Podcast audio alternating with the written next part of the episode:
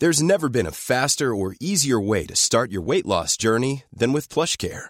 PlushCare accepts most insurance plans and gives you online access to board-certified physicians who can prescribe FDA-approved weight loss medications like Wegovy and Zepbound for those who qualify. Take charge of your health and speak with a board-certified physician about a weight loss plan that's right for you.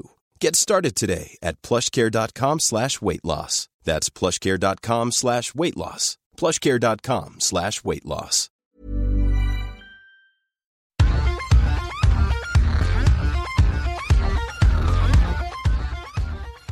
Hello and welcome to Government versus the Robots, the fortnightly podcast which takes a look at how technology will influence politics in the future. This week we're taking a look at wearable healthcare. Will your watch prevent you having a heart attack? And will all the extra knowledge we get from these devices make it more or less likely that we have to visit the doctor? And when we do, what will it do to the doctor patient relationship and perhaps the state of the NHS? I'm joined this week by Ben Maruthappu. Ben used to be the chief advisor on digital issues to the head of NHS England. Today, he's a healthcare entrepreneur and the latest person to make the trip to North London and talk to me about what might be just around the corner. Actually, Ben, I'll give you a chance to introduce yourself first. Do you want to tell our listeners who you are and, and what you're up to? Sure. My name is Ben Maruthappu. I'm a doctor by background. Um, I've got a strong interest in innovation and technology and its use in healthcare, having spent the past three years advising the CEO of the NHS on innovation and now building my own technology company looking to transform social care. One of the things I usually do with our interviewees is ask them to cast their minds back a little bit before we kick off the interview. Um, and we're going to be talking about wearable healthcare technology today. When you were younger, was it being the doctor or being the entrepreneur that would have held the strongest sway? Would you have picked up the stethoscope or the calculator? Probably the stethoscope, actually. Um, I was really passionate, and I am really passionate about medicine and its practice. I think I've drifted into the roles that I've had more through uh, serendipity and um, opportunities popping up, combined with my overall interest in seeing the direction of travel in healthcare, um, as opposed to more planned, decisive steps. And how would you characterize that direction of travel that you've seen? I think I've moved more from focusing the on the one-to-one interaction to more of a population uh, focus on healthcare, combined with the use of innovation uh, particularly innovations that have already transformed other sectors to improve the way in which we deliver health services in this country. And when you were training to be a doctor, did you have a particular moment at which the penny dropped that you wanted to try and do things a bit differently, or was that always a kind of characteristic? I think it was always uh, a characteristic because even in my early years at medical school, I was setting up small organizations or charities which were looking to um, support people who are from either less privileged backgrounds or who are vulnerable, or even from international communities from less developed countries, uh, so that they could get access to high quality healthcare services or training. And so I think there was always a bit of a founder in me, uh, and that's led me to set up a number of different initiatives over the years. Um, so I think yes, it's it's it's rooted from a number of years back, but that has been blended with my passion for medicine. And so, what we do here on this podcast is have a look at innovations in society and have a think about how they're going to affect things in the future, particularly political conversations. And one of the things that I began researching this episode thinking about was that Fitbits were the obvious kind of wearable healthcare technology. But then when I thought about it, I thought Fitbits don't. Fitbits are nothing without a phone. A Garmin is nothing without a phone. So am I right to kind of fix on Fitbits as the best representation of wearable healthcare technology on the, on the market today, or is it phones? I think what you're hinting at is absolutely right, which is smartphones in particular are probably the di- device that will revolutionize the way healthcare is approached, delivered, managed. Um, the really neat part about it is that most people in this country have a mobile phone, even globally, the number of mobile phone users goes into the billions. So the second you have an intervention, be it a text messaging platform to remind people when to take their medications or when their appointments are, to something more sophisticated like an AI doctor on your phone, that is going to completely change the way we do things. Uh, but it feels to me like there's something quite significant about wearing mm-hmm. a piece of healthcare technology. I don't know if there's something that people have worn before, but the having worn a, a, kind of very cheap version of a Fitbit at the start of this year, I'm aware of the impact it can have on your thinking and how you think about how you approach the day or your activity levels or your sleep. So there is something about w- wearing a healthcare device. I think that's that's new and different, perhaps. Definitely, it's not something that's been around for decades.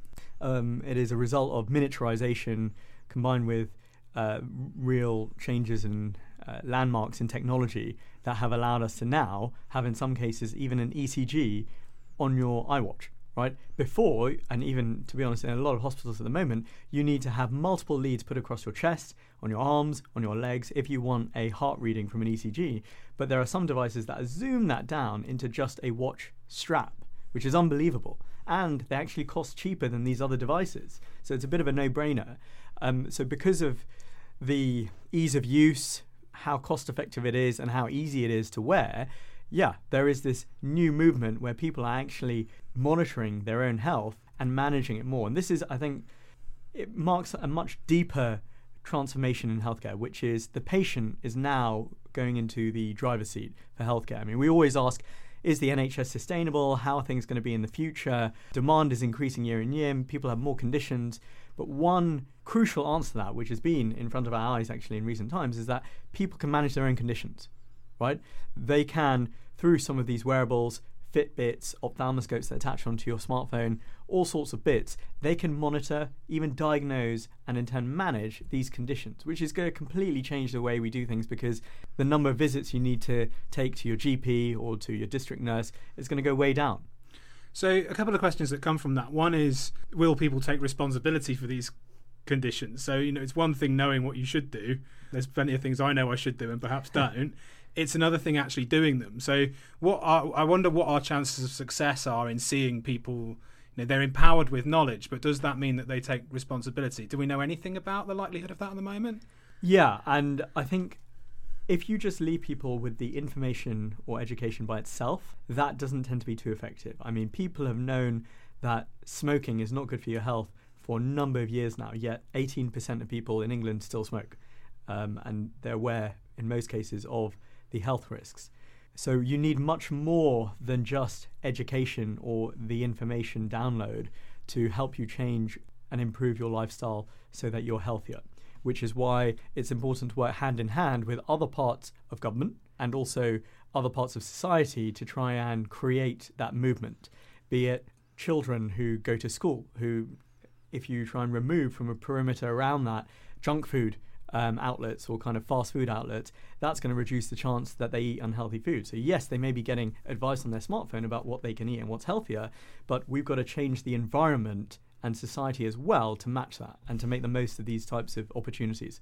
And do we know much about what does work? I mean, you've kind of described a sort of subtle nudge in terms of removing the opportunities mm-hmm. to buy junk food. Is it, it, is the nudge the right way to go? Is there anything we can do that's that's more carrot or more stick? Is, do we know much about what drives people to take responsibility? Yeah, I mean, there's a whole load of uh, studies uh, and literature that have covered different types of interventions. Everything from financial incentives for women who are pregnant who are smoking to try and get them to stop smoking, and those incentives in some cases have worked. But then there are other issues that people think about and discuss when it comes to that. You know, should we be paying people to stop certain lifestyle changes? Are there other nudges, as you pointed to, that we should be using instead? And there is a wealth of evidence on this. We, though, have to make collective decisions as a society or an electorate as to what we want to back. Recently, the government launched its consultation on the sugar tax or sugar levy, um, that again is a kind of nudge which will affect people's intake of high sugar drinks, which do affect people's lifestyle and their obesity rates as well. But that is a type of nudge that does have some evidence behind it, uh, which the government put forward to try and use as an intervention.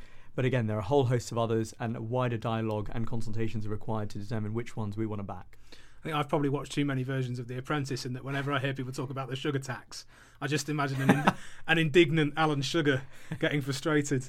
Um, you mentioned as well, though, when talking about responsibility, that when patients are empowered to understand more about the conditions that they have, presumably that's an expectation that we're going to know more than just how many steps we've done or what mm-hmm. our heart rate is, that we can know a bit more. That will lead to less kind of primary interface between patient and doctor because you won't need to go to the doctors as much. Is that a fact or an assumption at the moment, and what does the, what does the difference between the two rest on? There are some pilots that are underway, not just in the UK but internationally, where some of the interventions we've been talking about have been helpful in stopping the number or decreasing the number of GP visits and A&E attendances, which in a number of instances are avoidable. People will go with a cough and cold when instead they could see their pharmacist or they could even manage it themselves with over the counter and off the shelf medicines. So, yes, there are pilots which have been successful in demonstrating that. The problem or the challenge is actually spreading what we know already works. I mean, if the health and care system adopted best practice uh, nationwide, we would be in a very different place. We would have much greater efficiency savings than we're delivering at the moment. We'd have higher quality care for less. Uh, people would have faster access to the services they need. But because there is this challenge when it comes to spreading innovation, spreading what works, we don't see that picture. How do you characterise the challenge? Because the NHS is a big beast. So why you know why don't we have best practice? I'd, I'd like to think we do. There are a number of ways in which we introduce and try and support best practice across the health service. Uh, NICE, the National Institute for Clinical Excellence, has guidelines in terms of what clinicians should be doing, let's say around prescribing certain drugs or providing certain forms of management clinically. But the reason why it can be difficult to adopt what works um, is complex. Firstly, there are cultural issues. People maybe have trained in one way and then they don't necessarily want to train in another or adopt a new form of practice. Sometimes the evidence base isn't black and white, it's not crystal clear as to whether something is completely beneficial. And then also, we can't always use a one size fits all approach to healthcare.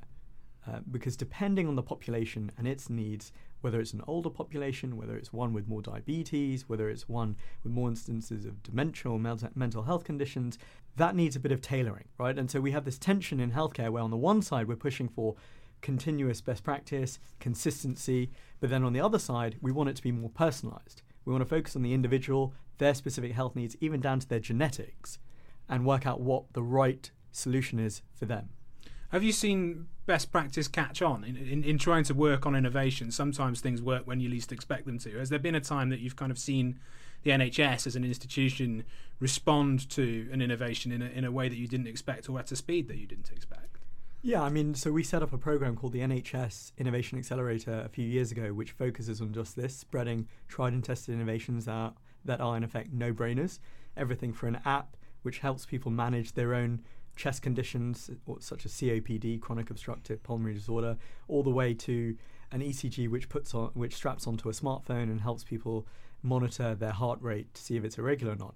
And we saw some really phenomenal results out of this. So, in the first six months, the program benefited 3 million people. After the first year, 400 NHS organisations adopted the innovations on the program. So, there we saw tremendous uptake, uh, which doesn't isn't necessarily what usually happens, but I think some of the rationale behind that was we picked innovations that were no-brainers, um, which are very hard to challenge the adoption of. We also tried to match up innovations to the geographies and the populations who would need them the most, which again allows them to be adopted much more quickly because people have a real need for those solutions. And we supported these innovators in understanding, navigating the system and working with it. Because the NHS, as you said, is large, it's complex. And if you, for example, haven't worked inside it, and be it if you're a patient or an entrepreneur an innovator and you've got something new you want to try out, it can be extremely difficult to figure out who do you approach in the first place? Whose door do you go knocking on in a hospital or GP practice? So that na- navigation element was tremendously helpful in supporting best practice adoption and getting innovation spread. So if you had a, an innovative wand to wave in the direction of innovation, and you could target either a particular innovation which you think the uptake isn't as broad as it should be, or you could target an understanding about innovation that doesn't seem to have landed yet. What would you choose if you could just target one?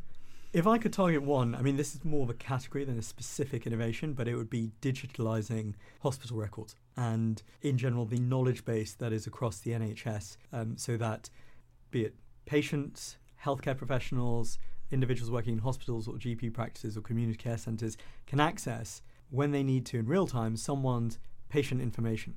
And just having that at the tip of your fingers when this person comes in front of you with a, an earache or um, a chesty cough is extremely powerful because it suddenly makes your life so much easier if you are a healthcare professional in figuring out what is actually going on, what's happened in the past, and therefore how you can treat it going forward. And th- so that availability of information is extremely powerful and can be unlocked by digital, I believe. What we therefore in turn need to kind of balance that against is cybersecurity. So a couple of months ago, we saw the NHS being attacked by the WannaCry malware um, system, and that will cause a tremendous risk. I mean, the health system or certain parts of it did have to stop in its tracks. Operations had to be cancelled, patients couldn't be seen, drugs couldn't be prescribed. That is a big risk. And the more we become digitalized, the more we rely on technology, the more that risk will be emergent. And therefore, we need to balance digital and data with the security wrapper that goes around it to ensure that people's information is rightfully protected. Let's assume that we manage to do all of those things and that people take more responsibility for their own conditions and doctors therefore find it, you know, they, they've less of an administrative burden and patients interface with GPs less. And then one assumes that there are there is time and resources freed up within the system where should that be spent if we manage to free it up? What should GPs be doing that they're not able to at the moment? well, I think they'd be grateful for any free time they can get um, because the demand is really outstripping some of the supply when it comes to GP practices and what they can deliver. But I mean, then we can, if we had that luxury of being able to deploy additional teams or people or resource um, to certain conditions or areas of the NHS, I think mental health is something that over the past few decades hasn't received the attention that it deserves. Uh, and part of this is due to stigma, part of this is due to artificially separating physical and mental health and just focusing on the physical and not treating the patient as a whole. Um, there are a number of reasons, but we've got to change that. The government is now starting to take mental health more seriously, but we've got a long way to go in terms of what's happening on the front line. Presumably, these devices are going to uh, churn out new levels of data that we haven't had before on well-being across the entire population. Does that mean that there are kind of macro level decisions which will be which which people at the top of the NHS will be more empowered to take about the kind of future big strategic decisions about the future of the NHS? I think the more information and data we have, as long as we can process it and understand it, yes, we'll be in a stronger position to make informed decisions. But on the opposite side, there's analysis paralysis, and we can't figure out what the data's saying, then it may not work in our favor. You're definitely right in saying that there are all these new devices which are churning out new data. The question then comes into play, which is who does the data belong to? And of course, if it's a Fitbit, it rightly be- belongs to the patient. But I think the channels need to be created such that should a patient want to share it with their family doctor, with the cardiologist that they see in hospital, that should be allowed and it should be seamless so that frontline staff can be empowered to make more astute decisions because in a 10 minute GP appointment, there's only so much you can really do. You can take a history, you can do a quick examination, and you can provide um, a treatment or prescription or make a referral. But if you have months of data that you can just bring up on your screen as well, that allows you to make far better decisions than you would otherwise. A simple example being let's say if someone does have an irregular heartbeat that comes on from time to time, if you can have an entire snapshot into what their heartbeat has been like over a few month period and when it's becoming regular and whether that's been associated with them drinking coffee, them exercising or something else or taking a medication, that is extremely valuable information, which otherwise you wouldn't be able to obtain. I'd like to think I was an optimist on the on two things. One, actually, you know, I think data should, if we get data right, the kind of era of data, it needs to be used to empower people. It's sometimes seen as a risk that you give away all this data and the, the man knows about you and you don't know about yourself. But actually, if we get it right, people can deploy their data in quite powerful ways. And I think we've got to get that right. But I'm not that optimistic about the NHS, knowing what I know of bureaucracy, being able to innovate at the speed that technology and the market are going to innovate around this. So, to kind of cut to the chase, does that mean that a secondary market in healthcare services in the UK is inevitable because the NHS won't be able to absorb technology fast enough? I think the NHS needs to work hand in hand with some of these technology providers or companies in the same way that we don't make our own drugs. We work with pharma companies to set a good price on certain medications where possible.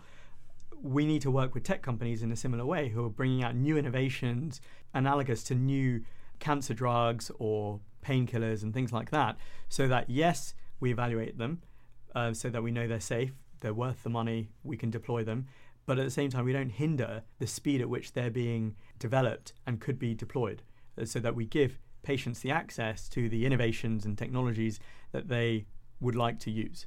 And I think the, I mean, what's happening with medications is somewhat similar to what's happening or what could happen with technology.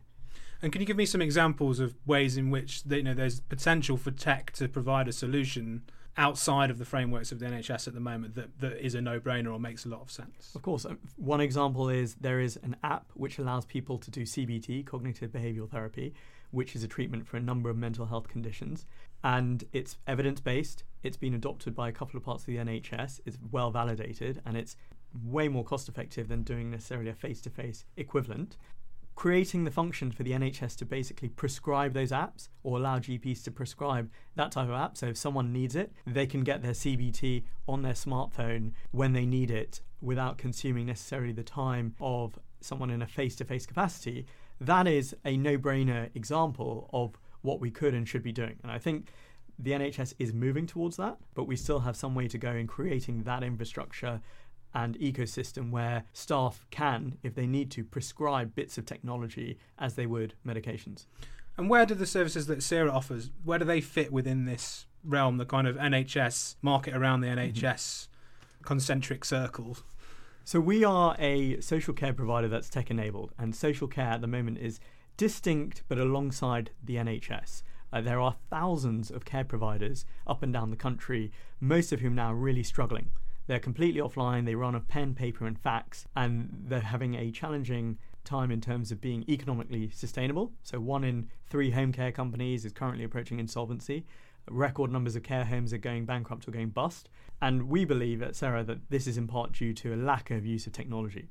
And we use our digital platform to improve quality, transparency, and affordability for the public sector. Um, one of the big issues between health and social care that's cropped up in, in recent years has been bed blocking, where patients who are medically fit to be discharged are stuck in hospital because they aren't getting the home care that they need on time in their home. So they can't go home because they're waiting for this package to be delivered. And these home care companies take weeks to organise that, which has a huge knock on uh, cost to the NHS because you've got hundreds, if not thousands, of people in hospital beds who don't need to be there. Those beds could be occupied by other individuals who need hospital beds or waiting in A&E, and that's in part why we had the A&E crisis over the winter.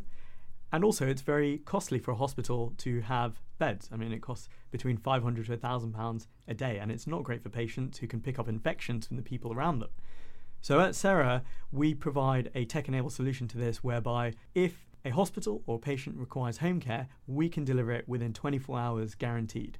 So we're working with a number of NHS organisations to do just that. When someone is ready for discharge, they inform us, and we will provide a care worker that's matched to their specific needs on demand, in essence.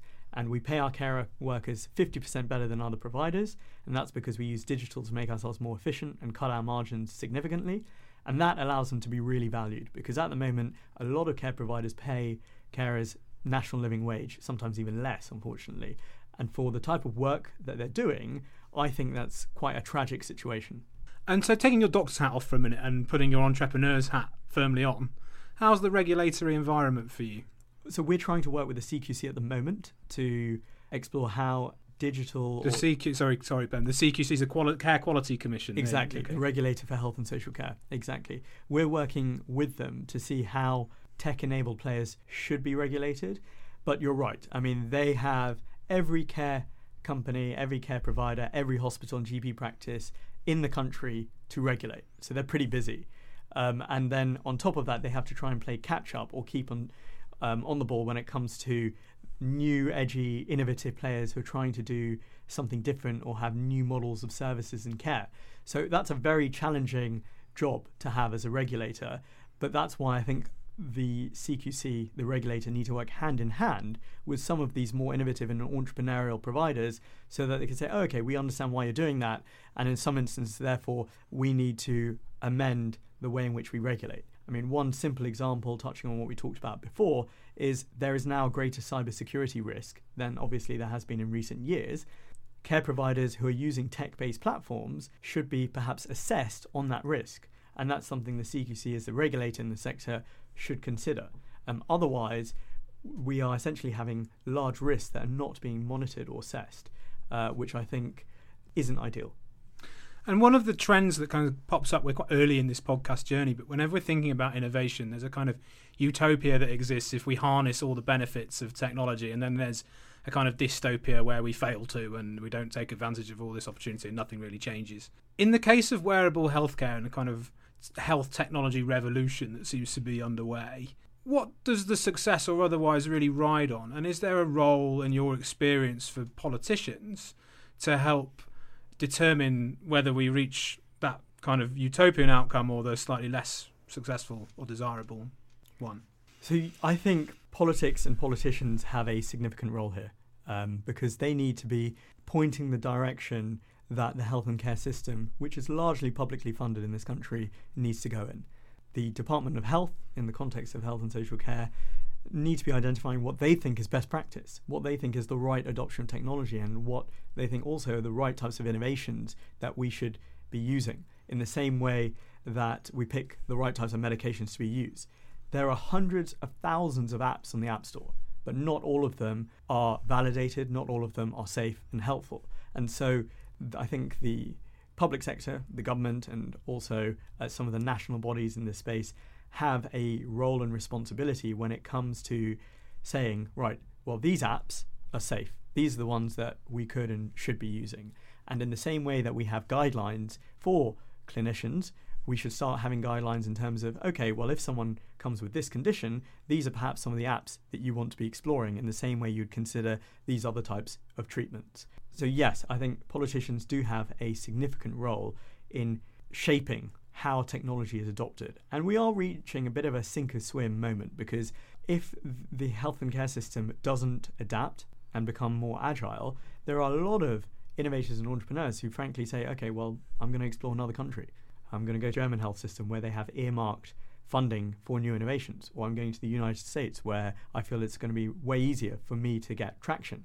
So yes, it's a bit of a single swim moment because we don't want to lose all of this homegrown talent and homegrown innovation that we otherwise could really leverage and benefit from. And the NHS is in a great position to do that because it is large, it is diverse, it is well integrated across different parts of the system, and those are all extremely attractive features for innovators and innovations. And you advise the chief executive of NHS England, who is a man who has to deal with politicians on a regular basis. I am a big believer in the power of politics to be a force for good. I don't think it's something that gets in the way. I think done well, it can transform and does transform society and people's lives. And I'm not in the business of getting people to name and shame, but where have you seen politicians have particularly impactful input that's driven desirable outcomes in a way that you would applaud? And, and how do you think they've achieved that? So I think even the current Health Secretary, Jeremy Hunt, has really tried to champion digital. He's pushed forward the agenda, although it's been hard to implement and we haven't necessarily stuck to the timelines we've intended for. He's continuing to persist, which is the right approach to technology. We need to try and make it work in the same way that uh, entrepreneurs try and crack different problems and find innovative solutions. At the government level, we need to crack how to make technologies adopted far and wide across the system. And I think the approach on continuously pushing the digital agenda is the right one. We've also seen politicians in the Department of Health and outside seek advice from experts internationally when it comes to new tech and innovation, which again I think is the right approach. We shouldn't wall ourselves off to what's happening elsewhere, to some of the best practice internationally. We need to try and curate all of the lessons learned that have happened elsewhere so we don't end up reinventing the wheel or making the same mistakes that other people have made. And in a hypothetical world in 2021, there's a new Secretary of State for Health. They're not from any political party. They've won a huge majority. They can get away with the biggest reforms we've seen in healthcare in this country in the last generation.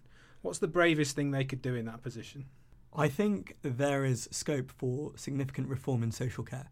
And I think we recently heard about some of this in the election, uh, which the media critiqued in some respects and people had controversial discussions about.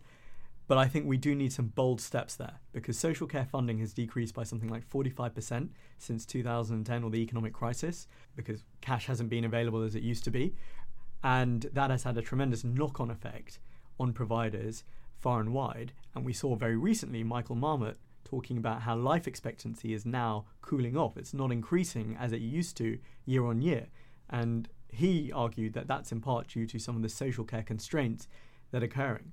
There was another study that recently identified that a couple of years ago there were up to 30,000 excess deaths due to social care funding constraints. And I think, yes, we have an aging population, we have one with more long term conditions. Social care, unlike the NHS, isn't 100% publicly funded, but we need to think about what the right funding model is and the right delivery model is uh, looking forward because this is an issue that is not going to go away, it's only going to increase in size. So, looping back round, and this is my last question. One of the things that I, I like to do for the benefit of the listeners to this podcast really is to ask people who've seen reforms get taken up or they've seen success within politics and they've seen change. And you know, you refer to constantly setting things up when you were training as a doctor and making change happen. When you think about making change happen, how do you think it happens? What what characteristics of the most successful people you've worked with displayed? So I think the first step is, of course, identifying the problem. And the NHS um, has come a tremendously long way, but still has plenty of opportunities for improvement. It's about picking the right opportunity based on timing, political climate, um, what other stakeholders are thinking, feasibility. Is there a solution that's readily available that we could fire up and implement? Picking the right problem is the first step. The next is really corralling all of the right people who will have a say in uh, determining whether this intervention or solution is going to um, progress or not. And this is where it does become political, it does become m- much more diplomacy related. And so that is a tremendous skill in itself getting the goodwill, getting the backing uh, of every, all the relevant stakeholders. And then the other quite different skill set is implementation. And implementation is very different from the law, from the previous two. It's much more operational, rolling up the sleeves. How do we actually do this on the ground? What does some staff need to be doing differently? Where do we start? What do we do next? How do we monitor it? If there are issues, how do we deal with it? Uh, and I think with implementation, yes, you need experience, but also I think you need tremendous resilience because you've got to keep going. Innovation and transformation in the public sector can be tricky, especially when there are a limited number of pounds to go around. But therefore, it requires a lot of resilience. You've got to keep knocking on doors, you've got to keep going, you can't give up. Ben, thank you very much for coming all the way to this uh, industrial quarter of North London and chatting with me this afternoon. I really appreciate it. Pleasure, thank you. So that's all for this week, except one more little known fact, which is that Secretary of State for Health Jeremy Hunt is a Fitbit wearer. Thanks to Cecilia Armstrong for her help producing and editing this week's episode. If you've liked what you've heard, as ever, like us, or share us, or tell your friends about us. You can find us on social media at Government versus the Robots. That's at G O V T underscore VS underscore robots. Facebook, Government vs the Robots, or find me on Twitter at TannerJC.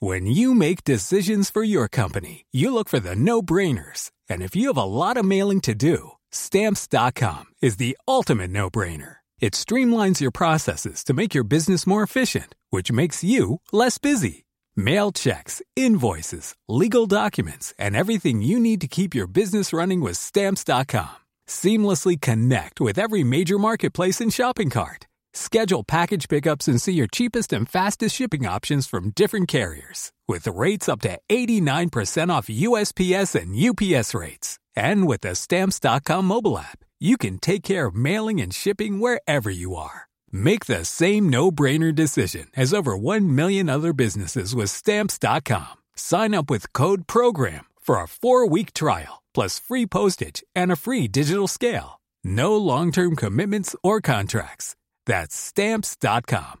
Code program.